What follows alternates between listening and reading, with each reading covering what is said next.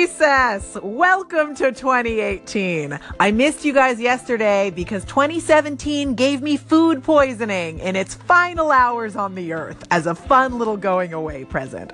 But today, 2017 is gone forever, and I am here to dance on its grave. Speaking of celebration, it's time for the entertainment news. Or as I like to call it, your recess from the real news. Here we go.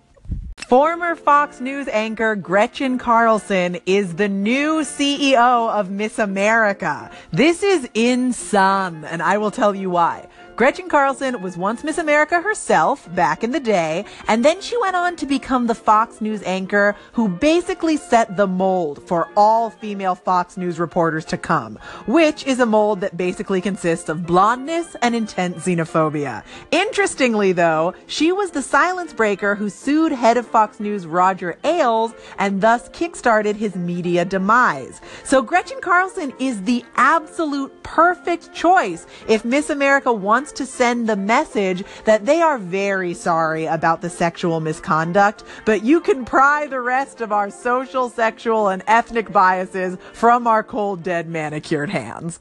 Mariah Carey sang on New Year's Rockin' Eve, and it was great. And everyone was like, oh my God, Mariah, you are redeemed. And then she tweeted a picture of herself drinking tea, which is the image equivalent of yelling, later suckers, while sailing over a cop car on a skateboard.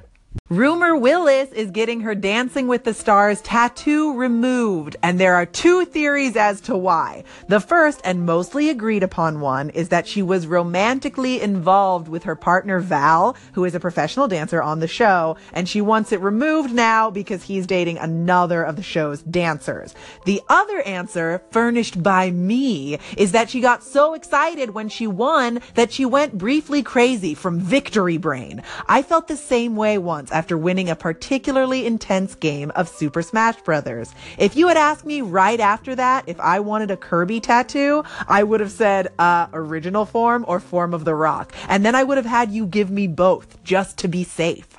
Celine Dion was asked if she had any advice for Lady Gaga about her upcoming Las Vegas residency, and here was her very, very Celine Dion answer. Quote, Do I have any advice for Lady Gaga? No! First of all, this girl knows exactly what she's doing. She knows what to do, and I will never, ever, ever in my whole life tell some professional, super talented like her how to do things. I'm going to see her show. When is she starting? I can't wait! Great. End quote.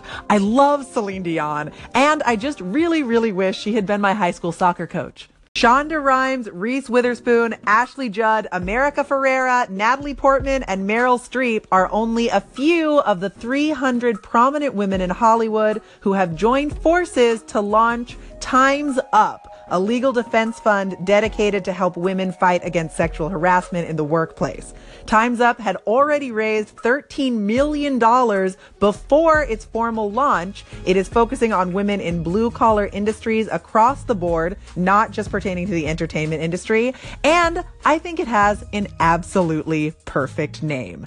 Time's Up. Let's kick off the year with some Celine Dion because she believes in you. She believes in you with all her heart, and she would never pull you off the field just because you forgot which goal was your team's. Take care, guys. I'm Olivia Harewood, and I will catch you next time. Until then, recess adjourned.